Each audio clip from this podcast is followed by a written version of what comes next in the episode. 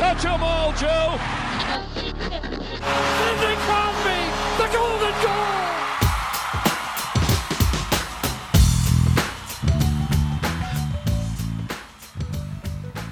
Welcome. I'm Mark Silver, your host for the Backstage Project, where we feature leaders from the sports and entertainment world.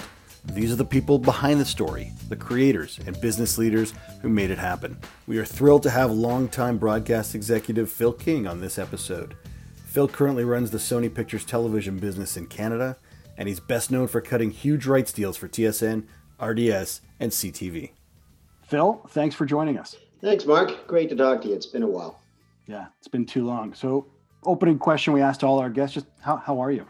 Uh, personally, I, am fine. You know, this working from home thing is a little different after 30 years of not working from home.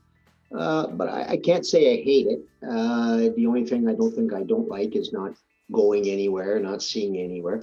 I've been asked this many times, and uh, I, the answer I usually give is life's kind of boring right now. Like, you know, it'll be better hopefully this summer, but right now it's been a hell of a boring year. Yeah, I'm not gonna I'm not gonna disagree with you. With uh, hope, hopefully with the the warmer weathers and the and the, some sunlight, we can begin to at least stretch our legs with uh, and clear our heads a little more than we've been able to with the winter. That'd be nice. That'd be nice for sure. So by the time I started working, you know, for Stu at TSN back in 2012. Uh, the network was already a runaway success so in terms of your audience, your subscription revenue, your sponsorship, and your advertising revenue. And thinking about you know our podcast here, I've already had the chance to talk to Keith Pelley, Rick Chisholm, Paul Graham, and so I've heard the producer's side and perspective of you know TSN's rise and and its success. But Phil, you're an accountant by trade, if I have it right. So I was hoping, kind of expecting, that you could shed some light on what was going on behind the scenes at, at TSN and maybe the parent company around TSN that led the network to get acquired by all accounts several times during the 20 plus years that you were running it. Yeah, um, you know, I've been around long enough. I started in 89 when we were owned by Labatt's, right? And I went through probably four different ownerships in my 26 year career with TSN. Um, you know, what was going on behind the scenes was, frankly, incredible revenue growth. And that was really on the backs of the cable industry, what that was growing leaps and bounds. And, and Canada has always been one of the most cable countries in the world uh, by far. We've had the biggest cable penetration, I think, of the world. I, am not sure if it's still true, but and that's because of our vast borders. And if you go two hours north, you can't get the American signals uh, and all that kind of stuff. So, um, you know, cable was extraordinarily popular, and the um, got a little bit lucky that the CRTC decided that they subsequently changed that you had to stay in your lane. So what that meant was the only network in air sports was TSN, uh, but we weren't allowed to air uh, sports movies. We couldn't air Rocky, for instance. You can now. Uh, if the Comedy Network wanted to do a Blue Jay game, they're allowed to now. So the whole world's changed. Unlike Americans, that uh, they could do anything they want. They could you could become a movie network one day and become a sports network the next if you thought it was a good business plan. Canada, we were very restricted, but that turned out to be a very good thing for TSN. One, frankly, it kept Sportsnet away for about the first 15 years. So you know TSN was effectively a monopoly. However, during that time, uh, we had to compete against the CBC, the the NBCs and ABCs of the world that would sometimes just take North American rights and, and, and wouldn't sell them. Um, we had to compete against all that. So it was a moment in time where TSN got big enough under the old cable system with subscriber fees and big ratings slash advertising revenue that gave us enough money and confidence we could go and compete with the big guys. And at that point, it was the CTVs, uh, you know, Global had the Masters and Super Bowl, and CBC had the Juniors and the Grey Cup and the Brier Finals and all that, and the Olympics. And CTV had uh, a Blue Jay game or two a week. If you remember, those listeners go way back in the Toronto area. You go to CHCH; they had Leaf games back then. Um, and that's where the sports really were consumed was on the, the, the and TSN had no finals. I remember that very distinctly. We were given the finals for nothing. Uh, we did the Brier all week, and then we handed off the finals to CBC. We did CFL all year, and then we handed off the playoffs to CBC. And frankly, we got tired of that because we were we knew we were better. We knew we were better producers, we were better marketers, we were better. We we, we were just better. So we thought Uh, and you know, and I remember specifically having uh, uh disagreements with the, the press because it was a big kerfuffle because not everybody had cable, so it's an affordability issue. So when you take something like the Grey Cup that has four million viewers, and you take it from a CBC after I don't know 30, 40 years, and you move it to TSN, there were a lot of people thought the ratings are going to plummet. This is terrible for the CFL uh, TSN's, you know, get back in your lane. You're supposed to be the complementary network to the big networks at Kinnair Finals. And I just, just I, me and my team, we just dismissed that out of hand, going, that's nonsense. That's absolute nonsense. We know we can do the Grey Cup and do a great job and get a bigger audience in CBC. And that's what we did. Most listeners of you know my ilk or maybe a little younger, like you're speaking a different language to them because we're this is not the reality today, clearly. And and you and I are going to get into today's reality uh, as we chat today, specifically around your role over the last last number of years, more in the entertainment business, but thinking yeah. about um, the, the distribution, the audience, uh, just to kind of contextualize it. Like so, back you know, back in the let's call it the you know the early '90s when when TSN like when you joined and TSN was really beginning to turn a corner. Like how much distribution do you remember the network had uh, to Canadian households? Oh, I can remember very distinctly. I remember the day we went from a couple of hundred, maybe a million viewers, a million viewers, subscribers, a million. So 1 million households to 5 million overnight. That was September 1st, 1989. I remember that date. And that was because if you, again, if you go back to way back in history, TSN was licensed as a pay channel, kind of like Crave, the movie network, HBO.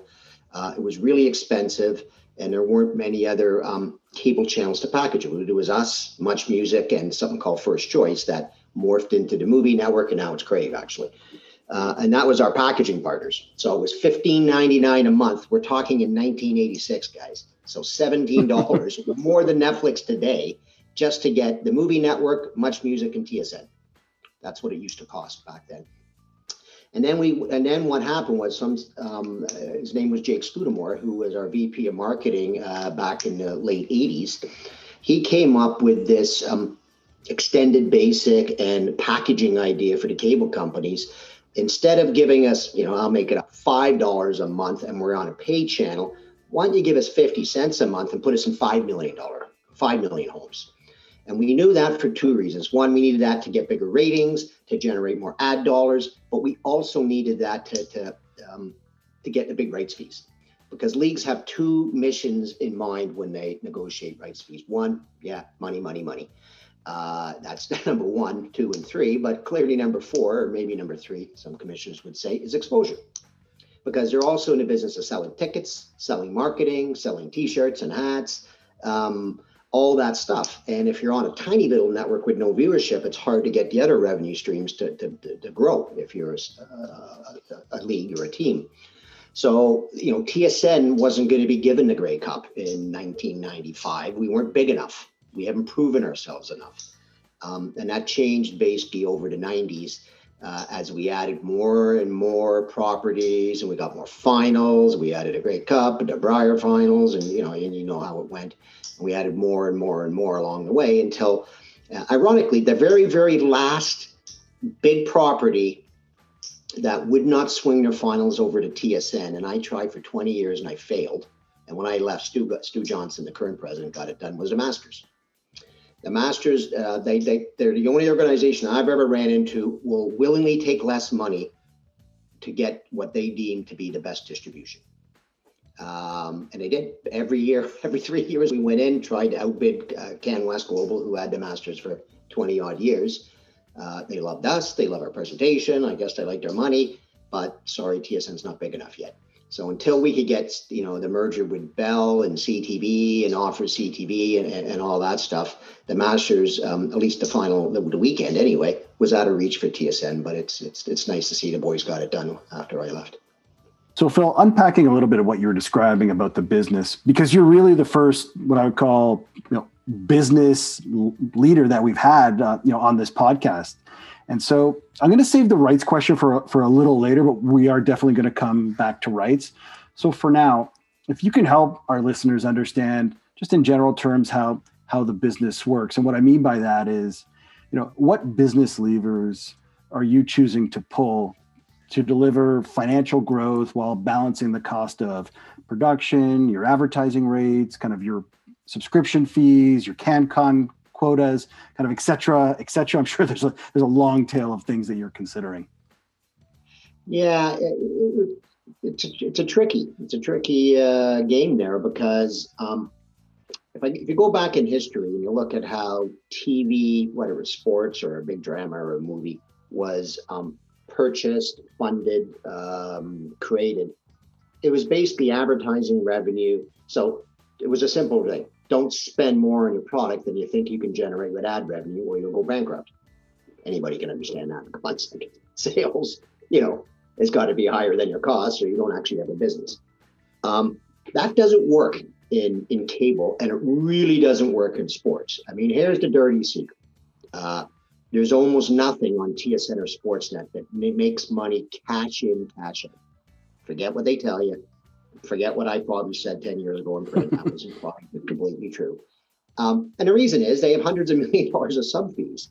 It'd be kind of outrageous if they could buy, I'll make it up, the US Open tennis for a dollar um, and make two dollars worth of advertising, and they still get you know hundreds of millions of sub fees on top of that.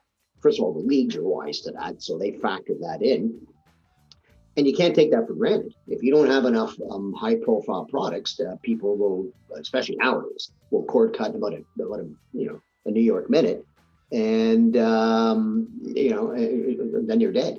Uh, so you've always got to that, that was the original way how people did it and it's still part of it. But the difference with a TSN, they have two revenue streams and they're about equal. So 50% of the revenue comes from Rogers Cable, Bell, Shaw Cable, all the rest of them with subscriber fees that uh, you know people get it every month. Uh, and then there's ad dollars. Um, there's the two of them. So in those times when in the 90s when we were growing it, I guess what you're really asking me is, you know, how hard a decision to decide to put I'll make a number up, $50 million towards a CFL when you know, if you're not going to grow your subscribers, and I just said, uh, and CFL is one of them, you do not make your money back with advertising. That's for sure you don't, because um, the cost of production and rights and marketing and all that stuff is that that's a risky move. And the answer is yeah, it is a risky move. But you just but but so is everything in business and, and, and life. If you don't take risks, you go you don't move forward. You, you go backwards or you don't you just stand still. So you, are to have to. So we looked at you know demographics. What we always try to be cognizant of what part of the country was that specific sport perhaps a little more popular because what we didn't want to be and what we were criticized for for you know almost the 30 years I was there was it's not TSN it's the Toronto Sports Network it's not the Sports Network. Oh, we've mentioned that a few times on this podcast. Uh, so there you go. It lives a little which was unfair given it's the biggest city. And yeah, I'm sorry if we're going to choose to put on a Minnesota North Star game or, uh, you know, or, or, a Toronto Maple Leaf game, we're going to pick Toronto every time. And frankly, if we're going to choose between Que- the Quebec Nordiques, you know, back in the day, or the Maple Leafs, you just it's just common sense. You're going to put on whatever it is is the most popular. It's got nothing to do with, you know, opinions. It's just facts. These are expensive rights, and you got to pay them back. Um, so you better do everything in your power to get the highest rating you can.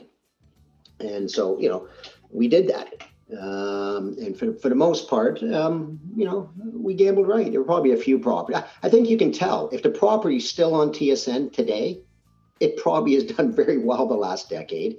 And, the, you know, the guys that run it uh, and Natalie uh, probably believe this is a great thing to keep investing in and keep going because the ratings are there, the demos are there, um, the popularity across Canada there. Um, maybe there's a Canadian in the sport um, doing particularly well now. That always is a huge help for a, a sports network in Canada. Um, so, you know, it's they're not easy decisions. There sometimes you go to sleep going, "I just spent fifty million dollars at a company money. I hope it works out." but that's the job of the president and, uh, and the vice presidents to, to take those risks. So, Phil, looking back at your time overseeing, you know, both TSN and then later CTV Network as well, and some of the specialty networks, you know, you were there for some of the biggest rights deals and the biggest properties, you know, on the planet. And so, what's it like when you're negotiating with the IOC, FIFA, or the NFL? Um, it's fun. I, it's it's what you know. The main part of the job that I, I love and I still love is deal making. Um, I, I, I think that's it's just I find that fun. I don't think a lot of people don't find that fun, but I do. Because um, you have to be creative and clever and patient and uh, don't show your cards. You know, it's like it's a big poker game, really. Um, it can be frustrating at times because every single one of those organizations you mentioned all have completely different styles on how they do it. I'm not going to get into individual personnel and people, but the NHL will negotiate completely different than the IOC. That'll be different than World Cup soccer and FIFA. That'll be different than, say, a regional Ottawa Senators games. And they're, they're all different. They've all got different expectations. Some of them, I guess the most frustrating times that I ever dealt with is when they bring in uh, what I call consultants um, so if you're dealing with like a European organization and they don't know Canada as well as they should, why would they? They live in Europe. Um, they'll bring in a consultant, uh, you know, an American, almost always an American consultant, and they'll come in and tell you how, how your business runs, but they have no clue. Uh, and so that, and you know, talk to my buddy Keith. It's the same thing. We could have throttled some of these people that we had to deal with because they come in on with a, I hate to say, a bit of an American attitude, a little arrogance in there. Um, they do and they come in and tell you, well, uh, Los Angeles Dodgers did this, so therefore the Winnipeg Jets should, you know, if they're 40% as big as the LA Dodgers, you should be paying 40% of the. We go, that makes no sense at all. Um, like, get out of my office. That doesn't make any sense at all. Um, but that's the kind of, you know, kind of crazy comparisons or, or, or, things that we would say. Um, and I'd always say for these kind of things, uh, the price is what the buyer is willing to pay. Full stop. What you want is not relevant. What I'm willing to pay is the only relevant. And if it's not enough from what you want, I guess you'll go to the second uh, bidder if there is one. Uh, and, and, a lot of times, a job of a negotiator is to figure out their next best available alternative. All right. So when you go into something, uh, you know, you have to know is this an A property I can't lose? Is it a B property I'd, I'd rather not lose? Or is it a C property I'm indifferent? Uh, you don't want to ever negotiate with me on a C property because it's, it's, it's going to be totally a take it or leave it. It's and you have no leverage at all, and uh, you know you should be thankful you get a deal. A B deal sometimes it's like okay if we can get it for ten dollars we'll take it. If it goes to eleven we're out, and then we'll take our ten dollars and go buy property X instead.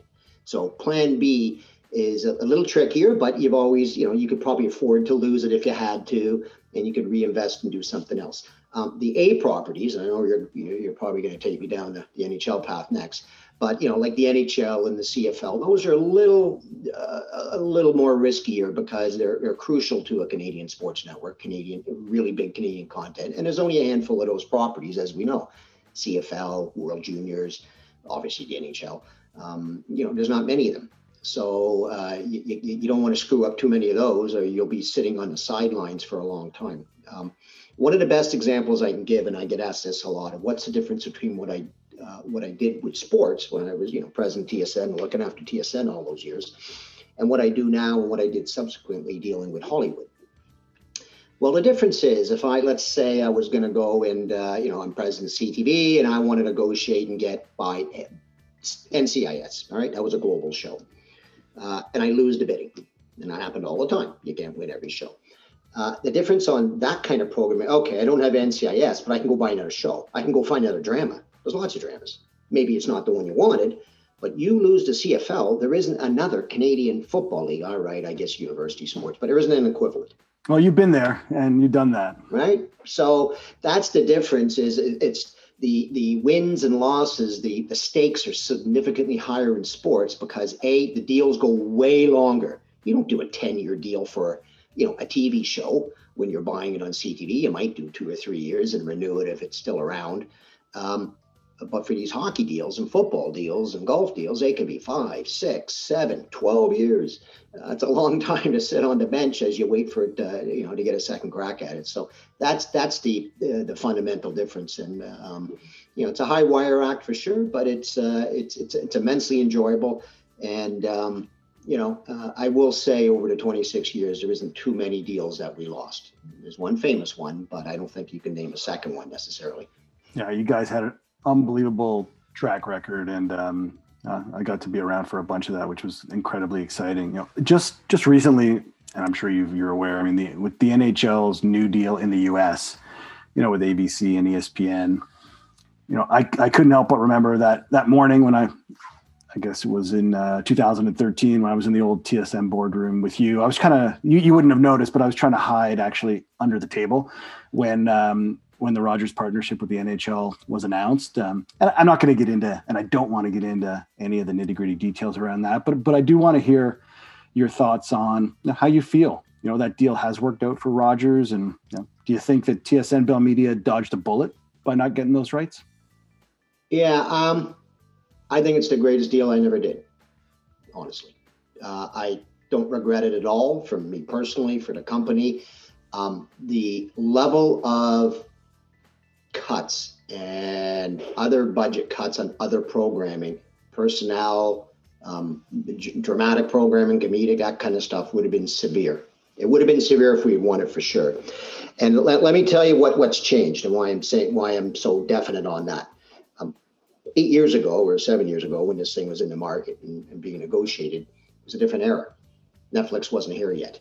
Uh, we all knew this digital thing was out there, of course, but no one really uh, foresaw the cord cuttings cranking up. Um, young people under 40 will never have cable probably uh, all that stuff. So the only way to pay for that package it was a combination of a couple of things. One yes you're going to have to cut your budget elsewhere to pay for it. So we would have let go um, a handful of properties. I don't know which exact ones and i want to get into it whether it's a tennis a golf a car racing a cfl whatever it is um, a whole bunch of other things would have left the schedule that's bad uh, but with the cord cutting the, uh, the, the ratings are dropping uh, I believe Rogers has flooded the market with with hockey, which has made it a little less special. You know, when I grew up, you watched hockey basically Wednesday nights on CTV, and you watched Saturday night on CBC.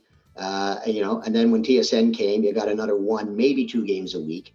Um, now you're getting one or two every night, which makes them not special unless it's your team. Okay, no one's going to complain about 82 Leaf games on. But you know, me personally, I, I'm not watching as much of the other teams because there's so much of it on now. It just becomes a little less special. Um, so I think with the cord cutting and the difficulty to get an increase in your subscriber fees, I I don't want to say these people don't tell the truth, Rogers, but I actually still to this day do not believe uh, they've made one penny on that deal. Um, and, and I don't. Um, you know, I've been in the business long enough, and I just see the ratings, I see the math. Um, the only difference is, I will say this from uh, Rogers: they had two advantages over TSN. Uh, one, they didn't have a French network. Okay, so we had to do a deal with French and English at the same time to, protect RDS. Um, they were lucky; they were they they were able to find a French partner that, frankly, and I think they've admitted it by now, probably overpaid for the French portion well, there was no overpaying for the French portion with the TSN RDS. We're one company. So Keith found somebody that was able to offset, I don't know what it was, 20, 30% right away uh, and, and get that TSN wouldn't been able to. So that's a problem. The other issue was Sportsnet did not get the same fee as TSN, i.e., if TSN got a dollar, they got 90 cents back in a day. And TSN might have been in 6 million homes and they were in five. All right, I'm making numbers up but Sportsnet was able to um, increase their fee to, to, basically match TSN eh, pretty well the next time they went out and negotiated with the cable companies. And they were able to pick up incremental subscribers, the handful of sports subscribers that had TSN but didn't have Sportsnet. Maybe they didn't like Blue Jays back in the day, so there was no need to get it. But now they got all this hockey, they needed it. So, you know, I'm not at Rogers. I don't know. Perhaps that increase in subscriber fees was more than offset uh, what's happened. I, am skeptical on that, but, I, but I'll give them benefit of doubt. That's how they made the math work. TSN wouldn't have that. We were already in basically every sports household in Canada. We had already gotten the biggest sub fee uh, in Canadian history. No one else was getting it. Uh, we already had a brand second to none. So, that, you know, improving the brand wasn't, you know, that was part of Sportsnet's mantra. Um, and they did that improve their uh, talent base, their producers, their on-air talent, all that they needed to do, and, and pick their socks up from that for sure. Uh, with the NHL, uh, TSN didn't need to do that as much. We had a very competent crew. We had, I think, the, the best in the business uh, in front of the camera and behind. So all all these other benefits that Rogers could um, could acquire in a big deal like that, that, really weren't open to TSN in a meaningful way. The other issue and a big one is, you know, they did the deal with CBC. Uh, and, and we probably would have too. Uh, we didn't get a chance to, but everybody CBC CBC just everybody assumed CTV would jump on board with us. Uh, they were going to be on board somewhat, but nowhere near to the extent of what people thought. And, and, and the reason is simple is the, the, the finale of Big Bang Theory is significantly more popular than a, Calgary Minnesota playoff game in the first round. So there was zero chance, you know, I was going to preempt all the dramas and comedies for a month or six weeks to get all those playoff games in. Saturday night's not the issue. Saturday night it can go on global, CTV, it can go anywhere because there's no real fresh, uh, I guess, American programming coming over the borders on a Saturday night uh, of any meaningful value. Um, but during the playoffs, you got to blow your schedule Monday to Sunday, every hour. Uh, that's difficult for uh, a network, a network that's not a sports network. You know, unless you're a CBC and you deliberately have all your dramas and comedies end in the middle of April. You commission them to end in the middle of April. Then you carry on for two months with playoffs. So that's how CBC fits. You know what, Phil? There's so many questions that popped into my head as you were giving an awesome answer there. I don't think we have time for all of them, so I'm gonna I'm gonna see if we have time to come back to them after because there's there is a question I did really want to get to with you which spoke to kind of the wins and losses on on properties over the years, and uh, and some of this might have very well played out, you know, after you after you already moved moved, moved on from uh, from Bell Media. But when we look at the entrance of DAZN, you know, into the Canadian marketplace, you know, first NFL, then UEFA rights, then EPL rights. Again, to remind the audience, these are basically these are streaming rights and some kind of like center ice, like the equivalent of like a sports package for for the BDUs, but how, how did you how did you look at those those rights deals when they came into the market and thinking about just you know the track record of wins versus what's actually playing out and why TSN or Sportsnet doesn't have any of those properties uh, anymore? Well, again, again, I, I see the analogy with the sports streaming and you know main network, Netflix and Amazon type streaming streaming too. Um, it's not a fair fight because if you're a streaming company, your financial, whether it's Bay Street or Wall Street or whoever looks at your stock price, um, huge, huge, huge premium uh, if you're growing your subscriber base, even if you're losing money as you're doing it. I mean, Netflix is famous. They really haven't made any money. Matter of fact, their CFO just said, we are just about cash flow positive. Well, how many people think giant Netflix doesn't make any money? Well, I'm telling you, they don't. They're, they're, they're not making it just now. And you know, it's obviously a great investment and will be great forever, but uh, it's taken them that long. So the DAZNs of the world, the Amazons and Netflixes, anyone else that you want to throw in there that could be potentially a disruptor in the sports rights business, aren't playing by the same set of rules. So it's it's harder for a TSN or a Sportsnet to go talk to their head office, you know, Bell or Rogers, and say, "Hey, guess what? I'd like to buy, uh, you know, World Cup soccer and lose ten million dollars, but we'll get more subscriptions. Don't worry. They're going to go, yeah, well, subscriptions, that's nice, but we're we're not going to get the accolades or the increase in share value or any of the other benefits you get when you do these big deals, um, because it's just going to decrease our profits, um, and we're not going to be able to show we're growing this new asset. Uh, so that's that's problematic uh, in the industry. I mean, I say when the digital giants want to get into sports in a meaningful way, and we're just seeing Amazon kind of getting into Thursday night football. It's not a done deal, but it sounds like it might be. Um, you know, that's going to cause big problems for both TSN and Sportsnet and ESPN. They're they're there too. It's the same. It doesn't matter where you are. It's because it's not a fair fight. You know, if if same with Amazon. I mean, Apple wants to get into it. Jesus, they could buy the whole NHL tomorrow with the cash in their drawer if that's what they wanted to do. Um, so you know, I'm wondering if some of these leagues, you know, uh, you know, sell out to one of these streamers, you know, or a big partnership, or they buy a couple of teams that are they got the inside track. I don't know. Um, you know, the DAZNs are a little different. They, they, they, you know, they don't. They're owned by an extremely wealthy man, uh, so they can afford losses for a while. But they're, but you know, my dealings with extremely wealthy people, the reason they're extremely wealthy, they're very smart and don't like to waste money on stupid things. Uh, so, you know, uh, a company like DAZN is, is going to have to show, um, you know, some big growth in their in their bottom line uh, over uh, relatively soon, or you know, their owner may get sick of writing the big checks uh, just to lose money. Yeah, listen, there's so many, so many questions I'd love to get into with you. I want to try and stick to the script uh, that I had laid out here, and, and really give you the chance to talk about, you know, what what you're doing today. Because I'm, I honestly, I mean, I don't know a lot about your business, and our, that means our audience hasn't had much coverage in, in your current business. So, looking kind of broadly outside of sports, what's driving the changes that that we as consumers are seeing uh, in content distribution, including both TV and movies right now? Well, it's it's pretty simple. They built a better mousetrap. It's much better to have Netflix um, on demand, and it's cheaper and more volume than to have ten cable channels. It's better. It's cheaper. It's commercial free. There's new stuff every week. Um, so I, I, don't think you have to kind of be a genius. Ooh, what's changed? Is someone made something way better. It's like when they built the car, the horse and buggy didn't last very long. Shortly thereafter, it's kind of that. It's it's just it's just better. So I don't think it, I don't think anybody disagrees.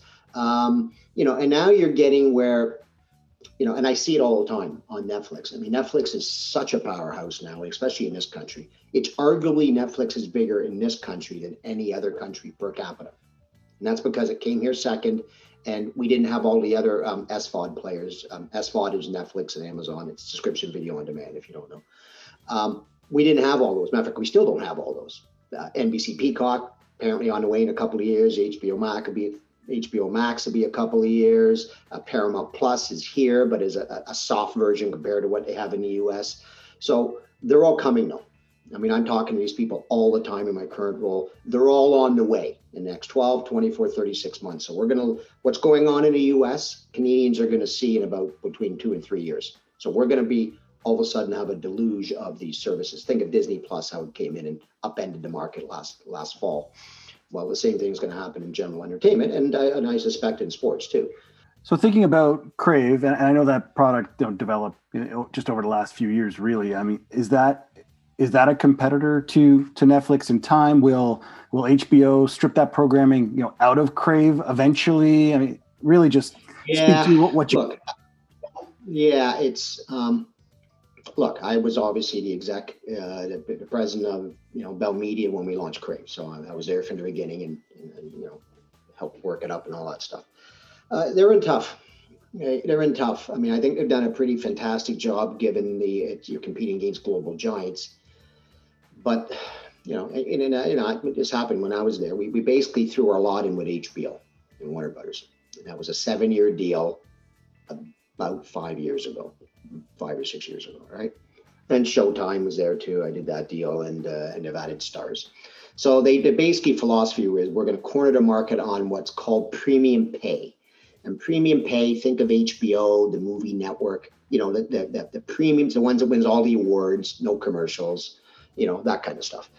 Um, and that was working, but the problem is, is since then HBO has going to launch HBO Max and Disney you can't get Disney movies anymore. You can't get Fox movies anymore. Um, who knows if you'll get Warner Brothers and Universal movies in the future anymore, or will they launch in Canada and keep them for their own services? My guess is Crave over the long term will be you know, probably in trouble um, because of that. Uh, they, they they can't be expected to produce a whole bunch of Canadian content that'll work. That's that'd be suicide. They wouldn't dare go near there. So they're going to live and die on their acquisitions. And my, my worry for them is what's going to be out there to buy, even if you can afford it, when all these deals are up. Um, because what's happening is a whole bunch of product, I'll call it Hollywood product, is being pulled out of the market permanently. Every Disney movie, all the Fox TV shows, they're gone and not for sale to anyone, probably forever, because they're going to reside on Disney Plus. Well, there used to be six big Hollywood studios. Now there's five because Disney bought Fox. Well, two of them aren't selling anymore. Is NBC going that way with Universal? Is Warner's going that way? Well, there could be a case where I work for Sony now and we're not aligned with that. We're one of the few independent studios, but we're also out of the big five, we're number four. So even big Sony doesn't have enough content to fill that pipeline for everybody. We'll try, but we don't have enough. Um, and if you don't have enough content, not only good library content, uh, i.e., IP that people have heard of and seen, and maybe want to watch again, maybe want to watch it with their wife, maybe want to watch it with their kid. You know, think of all the old movies you've seen over your years or, or old TV shows. Um, the same thing will happen, but they won't have access to all the best historical library content because of the phenomena of all these studios launching their own. And then to get new content, which is the lifeblood of SVODs, that's going to be choked off. So um, I don't think they know, and you know, and money can solve everything. But I think here's what their their the dilemma is going to be when the HBO deals up. While they overpay HBO so much money, that HBO says, "Okay, I guess we won't launch in Canada because we're getting this big fat check." But that big fat check is probably so high that they can't make money on it. So you're damned if you buy it because you'll have to overpay to convince Warner's not to launch HBO Max, or you won't be able to pay enough and you won't get it. So you know um, but that phenomenon is not just crave that's going to be all uh, a lot of canadian media is going to face that same problem doesn't matter if you're a cable channel an svod an avod uh, ironically the one service that i thought would be probably over before you know i exited the industry and i said this a decade ago and i'm, I'm 100% wrong on this was the ctv and, and, and global those kind of channels i thought they were the first to go because they were dying the quickest right the cable channels were healthy uh, even five, six years ago. Uh, the SVODs were growing. We thought, all right, well, old CTV maybe will be gone in 10 years. That hasn't happened. What's and that's because um, some people are still uh, have gone back to rabbit ears. And if you don't know what rabbit ears are, they're basically antennas that get you free television. And in, in Toronto, you can probably get you know 10, 12 channels for free, ABC, CBS, CTV Global, all for free, and just lay it on top of your Netflix or Amazon subscription and you have not quite what you had with cable, but you have close to it for about a third of the price. Yeah, and you got the Super Bowl, you got the Stanley Cup playoffs, you got the Olympics, you got you got all kinds of content there. It uh listen, I I could go I could I could ask you so many questions, but it's not fair to the audience and uh and I want I want to contain this to something that is is generally is generally for the masses. So Phil on on the podcast we ask all of our guests just some some standard questions. Uh just about their past and their thoughts on a couple a couple kind of simple simple topics. So I mean, I'll ask you if you could pick one moment in your in your career that's most memorable. Uh, which which would it be? I don't know, man. It's hard to beat that hockey game in Vancouver 11 years ago. It's, it's that's okay. You guys overpaid those rights. It's hard to beat that, man. From a sporting moment, from a Canadian point of view, that I don't know how that doesn't become number one, but there's a whole bunch of number twos. I was super lucky enough and just a fluke. I happened to be in Augusta when Mike Weir won. That was pretty cool to see a Canadian win the Masters. Uh, I'm not sure I'll see that the rest of my life, uh, hopefully, but um, I thought that was uh, super cool. Uh, I, in terms of just from a professional uh, pride point of view, I think TSN's first Grey Cup, I, I think that was just, we did it you know, we did it, and the critics liked it, and the ratings were huge. Um, that was wonderful. But I think if I look back on, you know, a, team effort uh, and a long term over a decade, I go to the World Juniors. And the World Juniors, when I started, was this relatively small tournament. We we didn't do any games outside of Team Canada, sometimes on tape delay because they were expensive coming from Sweden, middle of the night or something. I guess um, and to, to build that, and I remember the first time we got, I don't know what it was, two, three million viewers for the final. I think it's been topped since then. And just looking at that number going, oh my Jesus, that's, that's as big as the Oscars. It's, it's, you know, TSN cable networks had never seen ratings that big, millions of people. Um, so, you know, I thought, you know, in terms of this pride, and that, that was, that started before my, it started with Keith, we started with Rick Brace and then over to Keith, and then over to me and Stu and Chiz, and all those guys kept it going as well. Uh, that has just been a, a, source of pride, I think, for the network for so long. Um, and it's just been a, a, fabulous relationship, you know. And I'd be remiss if I didn't say, seen, you know, uh, although I wasn't part of it, um, was the Raptors winning. Obviously, that was kind of cool. Um, and I and I and I was actually and I was actually in the stands when Joe Carter hit the home run for the Blue Jays back in the early '90s. Uh, just a funny story. It landed uh, his home run uh, landed just a few p- people away from me, and I I had two beers in my hands, and I thought it was ninth inning. You know, just hurry up, drink your beer. and The game's going to end any second. And I remember throwing my beers in the air to try to catch the ball. I don't know why I did that. I, the people behind me didn't weren't as impressed uh, as probably they uh, I thought they would have been. I didn't throw it at anybody. I just kind of you know, threw the beers down. Um, of course, the ball ended up six people away from me, so I didn't wasn't able to get the million dollar catch, but uh, close. If I can go back, like I guess, kind of way back to you know when you, I guess you finished your your your accounting degree and then you started at TSN and then all the way fast forwarding to now. If you can remember back to that that that young, you know, open open minded, wide eyed Phil, um, is there anything that stands out like for you today that if you had look all the way back, you're like, I can't believe I used to I used to think that way or, or act that way. I'm talking about in, in professional circles, by the way. Um, boy, that's a great question. Um, can't think of any top of my mind. I mean, I, would like to think I've been a fairly consistent executive. I mean, uh, you know, you, you, you, do the old adage of treat people how you want to be treated. And I think if you do that in life, things will turn out fine for everybody. Um, no, I, I, I, guess when you look through the, the, the, the lens of history, you know, the, and, and you see a lot of the, uh, the social unrest that's happened in the last 12 months, and I think TSN and, and, and we did try really hard to get you know a lot of females on air and, and people of color and and different ethnic backgrounds, um, but we should have done more. We should have uh, we should have done more. And, and, and I'm not displeased at what we did or not ashamed of what we did. That's nowhere near that.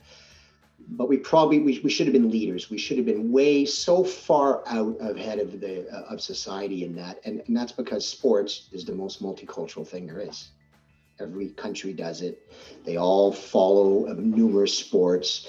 Um, you know, um, when people watch sports, um, I'd like to think that you know that awful racism isn't in their head. People cheer for um, you know athletes of color as much as they cheer for you know the white athletes or anything else like that. So, you know, um, I just wish whether it was TSN, you know, myself or all of society would have maybe been a bit a bit more of a proponent of change. I guess. Yeah, I think we all think the same, and so it's uh, hopefully, hopefully, what's going on now and the movement to change is uh, is just going to pick up steam. We heard a little bit about you know Rogers Sports and Media and some of their new mandates that they put in to to make that just part of the way they hire.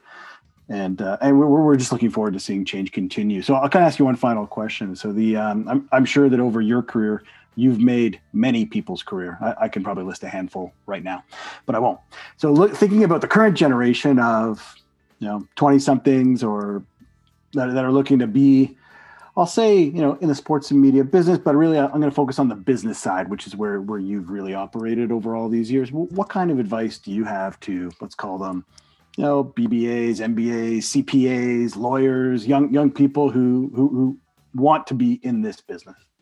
Well, the first thing is um, there are going to be way, way, way more people want any individual job or career that you would want personally. And that's because it's a super exciting, fun, sexy industry. So the main thing is, and I have talked to many, many, many people over the years about the same kind of question. And my advice is, I, I get 17 year old kids and they're just, you know, going into grade 12 next year and starting to think university, all that. Is do not shut any doors leave as many open as you can. You might love hockey, uh, but the odds of you working in hockey for the NHL are already slim. So why don't you widen it? and do you care if you work? Maybe you have to start working for university hockey, or you have to work for junior hockey, or you have to work for the AHL and work your way up. You have to pay your dues. So um, it, it's the same on young producers or on air talent. Used to always call me and ask me. I'd said, "Go work for Rogers Cable for free." Go and learn your craft for nothing. That's right. You're going to volunteer and you're going to learn it because that's how. If you talk to the uh, the Gord Millers and the Paul Romanuks and the Michael Landsbergs, they all came from that.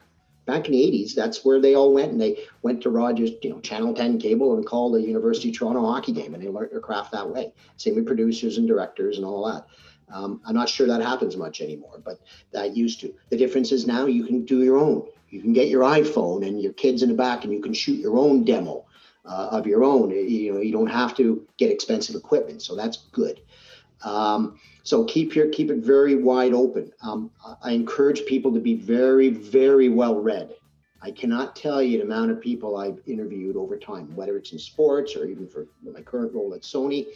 And you get into a job interview and they haven't done their homework. They haven't done their homework on the company. They haven't done their homework on me personally. They haven't done the homework on what's worked and what doesn't work. Those people, you know, they get a 50 minute interview and they're never called back. So study like you've never studied before. Know their industry, know their company, know their competition, know their past, know where they're going. And if you know that, you're going to show the person that's perhaps hiring that you have, you're, you're willing to put the effort in. You're willing to um, work. I mean, I can't, I, again, I, I, can't tell you how many people couldn't be bothered. I, I hired a vice president of Sony about five years ago. And, uh, you know, I probably had the only vice president on the Hollywood side media in Canada open at the time. So there were dozens of people that wanted it, dozens. And I, you know, I probably interviewed, I don't know, six or eight. And, I, and, and the first question I would have is, yeah, please tell me your, what your favorite Sony movie is and what your favorite Sony TV show is. And six out of eight went, I can't name one. I went, get out of here. You couldn't Google last night a Sony movie. I go, Spider-Man, ever heard of it? No.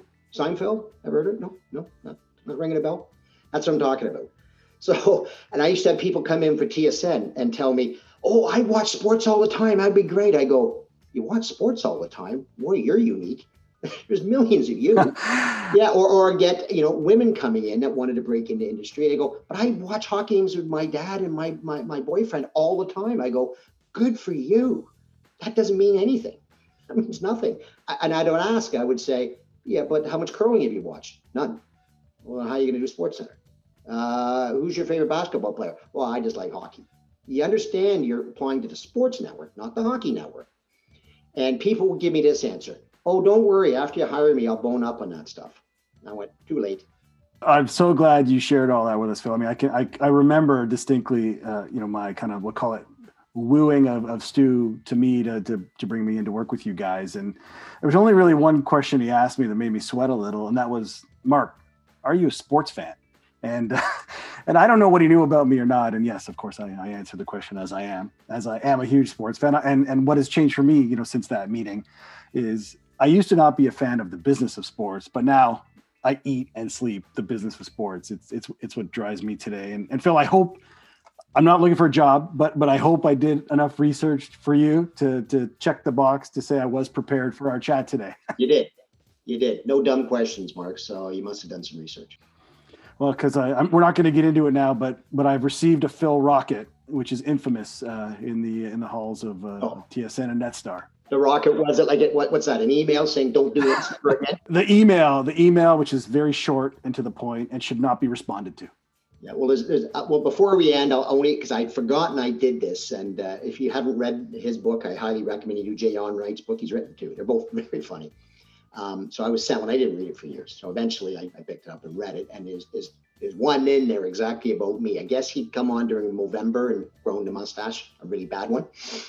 Um, mean, that's fine. You know, we do that. And then, uh, but it looked horrible.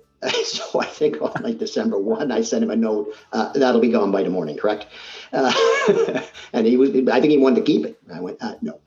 Uh, you know, that, that is actually one of the hardest discussions when you have to tell an adult, uh, cut your hair, shave your mustache, don't dye your hair you know, to tell people, you know, how, how to look different. Um, I won't mention her name, but there's a famous female who, uh, the TSN broadcaster, who we did, uh, again, this was a decade ago. We did this big giant campaign to promote her, and she was in this spot, you know, on, on, on a certain show, um, and billboards all over Canada and promos. And then she comes in one day and cut her hair off and dyed it a different color. So she didn't look like the same person. So we went, oh my God, uh, why would you do that? But that that's the kind of silliness you have to deal with, right? You, you think you're promoting someone with, you know, long black hair and but they're on air, they have short blonde hair. So they don't look the same. But it, it's that kind of, you know, silliness, I guess, that goes on sometimes.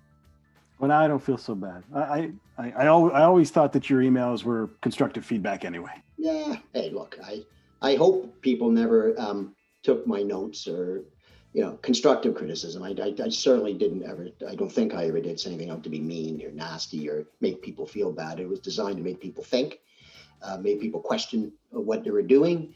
Um, and uh, and or come and explain to me what the hell you're up to because I didn't understand. So we're going on a bit, which is great. But there, I mean, I, I guess, and, and I don't know Ivan Fecan at all. If to say I've seen him walk in the hallways when when I was working on the Olympics, but you probably know him quite well. And and, and I've heard that you know he's he's cut from a slightly different cloth, but all, also to the point. I mean, someone has got to protect the brand and protect the network, and I think that's kind of what you're talking about here. I am, um, but I am guilty of, and uh, more than one person has told uh, being brutally honest and blunt. And yeah, that's guilty as charged. I, I just, I, am just wasn't an executive that was interested in uh, tiptoeing around a tulip, so to speak. You know, uh, people knew where they stood with me. You know, they knew if I was happy or, or mad or, uh, or, disappointed or whatever.